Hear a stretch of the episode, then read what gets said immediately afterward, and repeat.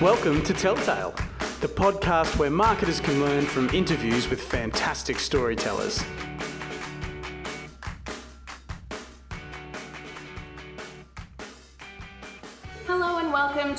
Episode 15 of the Telltale podcast. I'm your host, Brittany Draghorn, and here today with me is Kurt Sanders. Welcome, Kurt. Hello, Britt. How you going? Very good. That's good. That's good.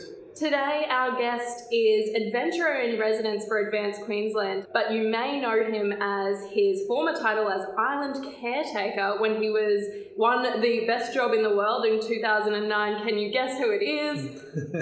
it's Ben Southall. Welcome, Ben. Hello. Really Welcome to good the to be here. Telltale podcast. Good to be here. It's good to finally chat. We've uh, we've connected digitally a long time ago, and we're finally here face to face. The real way to do it. That's great. And so we've got you in here today. You just got back from the Ventura program, which is a program of Advanced Queensland. Can you tell us what it is, where you went, what happened?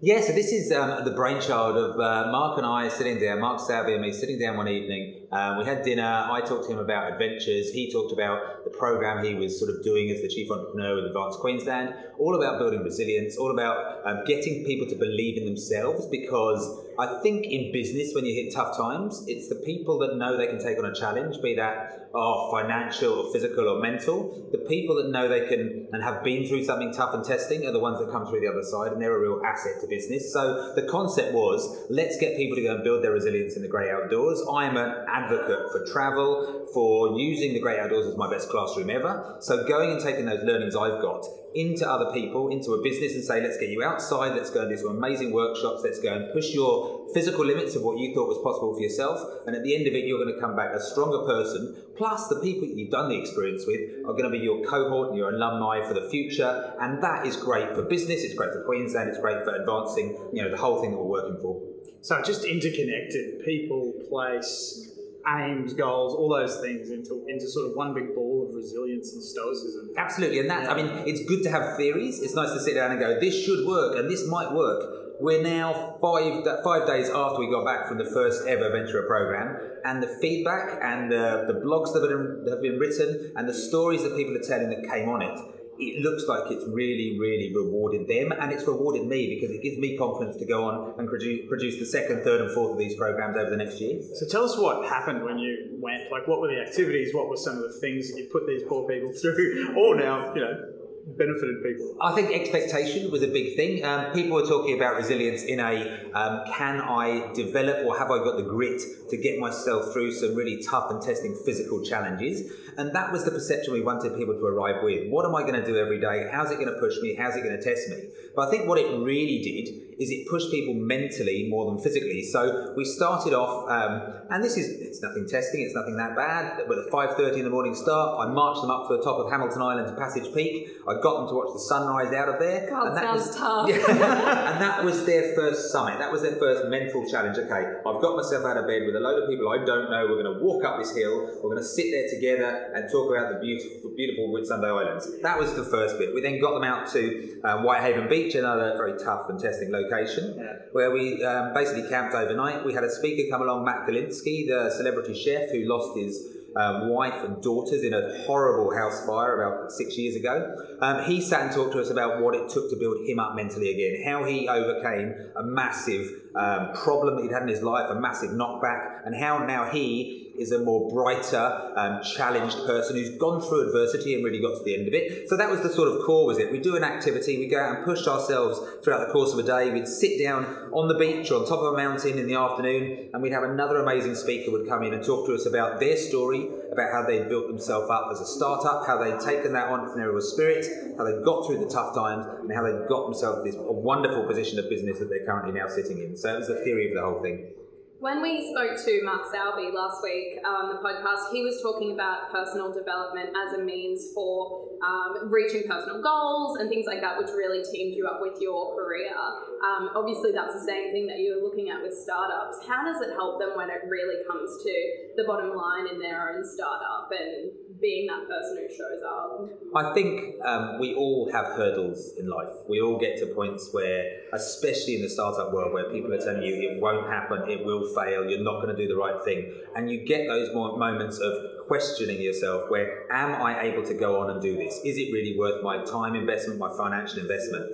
being strong enough of mind to know that when a problem you're up against is in front of you, that you can go and challenge it, that you can go and jump that hurdle and you can get over the other side. That is a really important, you know, strength and mindset to have.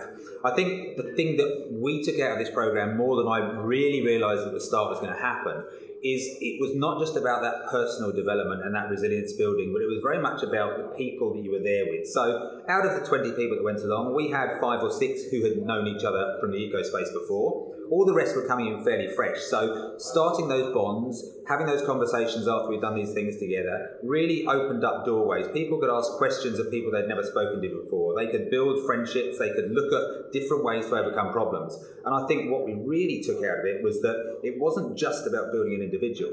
It was about building the resilience of the Queensland community. And that's going to be a, a, a, tool that is very hard to put a value on as people grow through their own you know, personal development, as their businesses grow. When times get tough and somebody says, How on earth do I get through this? They've now got friends that they've made on this program. They can go back to and go, Hang on a minute, Wayne. You talked about this in the past. Have you got any ideas on how I can solve this? So I think the long stage long-term goal really for this whole thing is that we've gone there as individuals, we've dragged through it as a group and a team to get to the end of the, of the Ventura program, but at the end of it you've got all of these people at your disposal who you can use to build yourself, build your business and overcome those challenges. You were saying before that people have been creating content and blogs and stuff about their experience doing it. What are some of the stories that have come out of it for them? And the beautiful thing, and this is one of the things I think that really worked very well, we are, and I am as guilty as everybody else, we are glued to technology. We are answerable immediately to emails. We have to tweet every situation we're in. Being able to disconnect is the best mental reconnection that you can get out of any of these programs. So for four days, these people who are very much involved in the tech world, in the digital world, in you know digital promotion, were away from their devices. And it's tough. It's like not having a coffee first thing in the morning. You get the headache. You get that mental, oh my God, what do I do? But as soon as you then pull back from that, and the days that we had when there were long days kayaking on the water, there's nothing more you can do apart from speak to the person in the boat in front of you or get into your thought space. Start thinking creatively because those moments when we're happy and we're lost from the digital world and we're by ourselves, it allows us to think more clearly, it allows us to develop ideas, it allows us to bounce them off other people. So that digital disconnection I think people are reflecting on as one of the best things they've had. And people have said that since the birth of the internet, they haven't been that disconnected from the internet world. So that, in one sense, was one of the best things we had. And that would be really hard for a lot of people, wouldn't it? I mean, their businesses rely on it. It's the first thing they do in the morning. It's the remote control for their life. Exactly. It's it's the first thing that I do when I get out of bed is I look what's happened overnight, what notifications are good, what leads are there to follow. Not having that was a really useful thing. And coming from a um, an English perspective, now having lived in Queensland for eight years, I know the attachment to the state of origin here. We were camping on a beach for game three of state of origin, and that was a crucial decider. No one had ability to get on their phones. No People one could check what they were doing. listening out to just hear the roars from the mainland. We had we had a, a, probably a fifty dollar wind up hand radio that could only pick up. 612 ABC. So we had a chance to listen, but it meant everyone got together. We passed the radio around. Everyone took it in turns to wind it up, and that was it. We didn't need to be connected to the television. We didn't need the you know the whole build up. It was just being there in the moment, and that sort of summarised. How many kayaks did you have, and were there any missing as they shot towards the mainland to watch the game? I can tell you at several points in the first couple of days, lots of kayaks went missing, but only because of the size of the waves. So we had 20 to 25 knot winds blowing on the first two days, and we have people who've never been in kayaks before. And when two meter waves are rolling up and down beside you, all of a sudden you're talking to someone in the kayak next to you, and then five seconds later they've disappeared off the back of a big wave. And it was an anxious moment sometimes for me because I love my kayaking and being out in the ocean. But sometimes when there's big swells, when you're paddling along an island that's in the brunt of the wind, and people that hadn't got any experience with the same situation, I was starting to get there. Like this is pushing some of these people. We had three or four that were pretty seasick. One that was crying her eyes out because she didn't think she'd get to the end. But then that relief, you go around the next headland, the water dies down, the wind dies down, you pull up on the beach, and everyone looks at each other and goes, "We did it. We got through." Ben, I was actually in the Whitsundays last week when you were, and it was rough. Yeah. It was rough. And I hadn't expected any of that. I knew we were going to get a beautiful Whitsundays winter, so it was going to be, you know, warm evenings, it was going to be beautiful sunny days, but we didn't add on to that the sort of 20 to 25 knot winds, which were making Whitehaven Beach look like, you know, a surf beach in the, in the, end of the day. It, was, it wasn't like Cyclone Debbie coming through, but there was definitely some wind up there, and that just upped the ante even more. You know, we all see the picture postcards of what we think the Whitsundays are going to be like. But you add Mother Nature throwing in her, you know, 10 cents worth, and all of a sudden you've got a very different recipe. And that was the thing that kept everyone on their toes for the first three or four days. Yeah, wow. Hey, um, while we're talking about the Whitsundays, we should probably talk about the best job in the world and find out if it was actually the best job in the world. Oh, the, the best job in the world for me was an amazing stepping stone. Um, I'd already been having adventures around the world in Africa. I'd been on some big expeditions that I'd planned myself.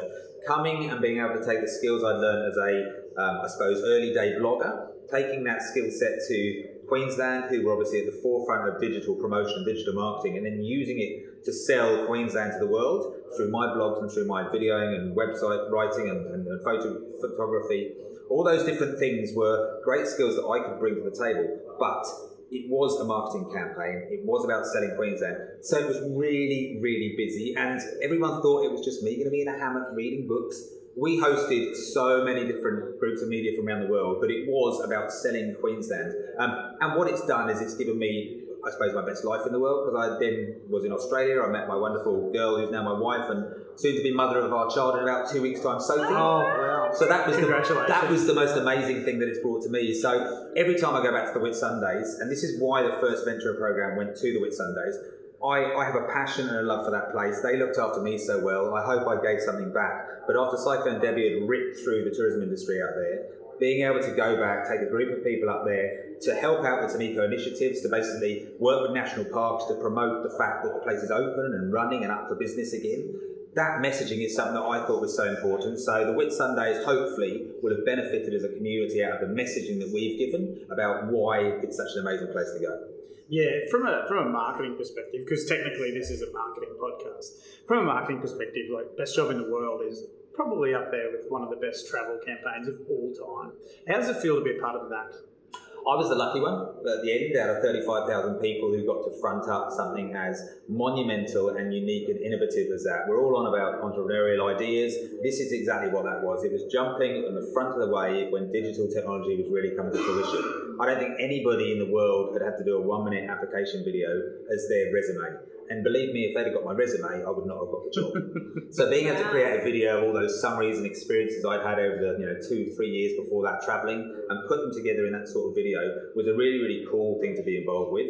Tourism Queensland really maximised it and capitalised on it. And as a marketing campaign now, I get this is a weird thing, okay? I get every six months, I get a bunch of about 10 emails from a school in France. They have in one of their French textbooks, the best job in the world is a case study. And I get these emails from little kids that are saying what their dream job would be. It happens from a school in South America. So this is nearly a decade later. The resonance of the campaign and how attractive it was as an idea and the concept is still being rolled out to young kids all around the world. So it's a pleasure to be here. Yeah, that, that resonance is actually incredibly powerful for, for Tourism Queensland. Um, we talk about story being at the core of most businesses who, that are successful. Um, you're obviously a pretty handy storyteller yourself.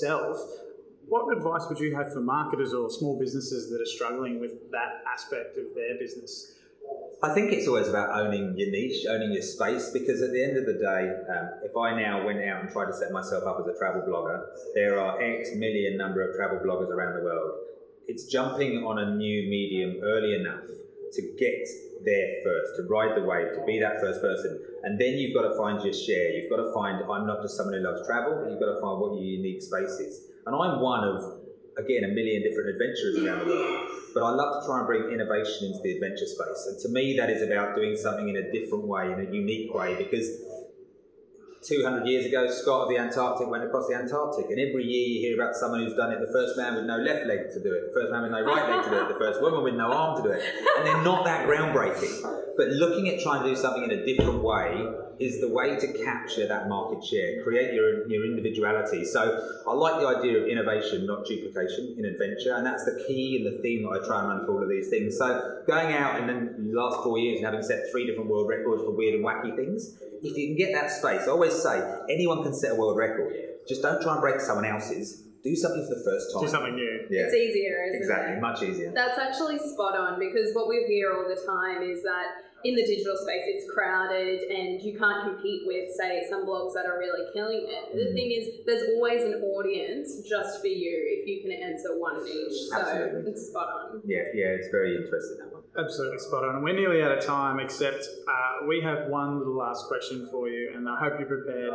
We ask every guest, what is one of the best clangers, one of the best white lies you've ever told? And we're sure you've got a good one. And we, yeah, So this is this is part of in 2008. Before I won best job in the world, I was on my own expedition called Afrotrex, and Afrotrex was for me to drive from London to Cape Town in my Land Rover, all the way around the outside of Africa. And my charity aspect was to do 10 challenges in that time, five marathons and the five highest mountains in Africa. I did my mountains. I got all five done. I did my marathons, except there was one marathon, and it's the Knysna Marathon in South Africa, that I'd planned my entire expedition around this itinerary. I need to be in those places on these days to do the marathon. And I got the first three done, and I got to Neisner, and I turned up. The marathon had happened the day before. so I had to go out by myself and retrace the route through the forest park. They'd taken out all the signs, all the markers. I ran the actual course. I just did it a day after the other 10,000 other people had done it. So I told everybody I'd done the marathon because I had. I just didn't do it on the official day of the oh, marathon. semantics. I know exactly. I'm, 42 I'm pretty sure we could let you get away with that one. Ben, that was fantastic. It was so great having you on the Telltale podcast. Kurt, as always, thanks for coming. And remember, businesses, tell your tale. Telltale is part of the Content Division podcast network. You can subscribe on iTunes or stream it from the contentdivision.com.au forward slash podcast.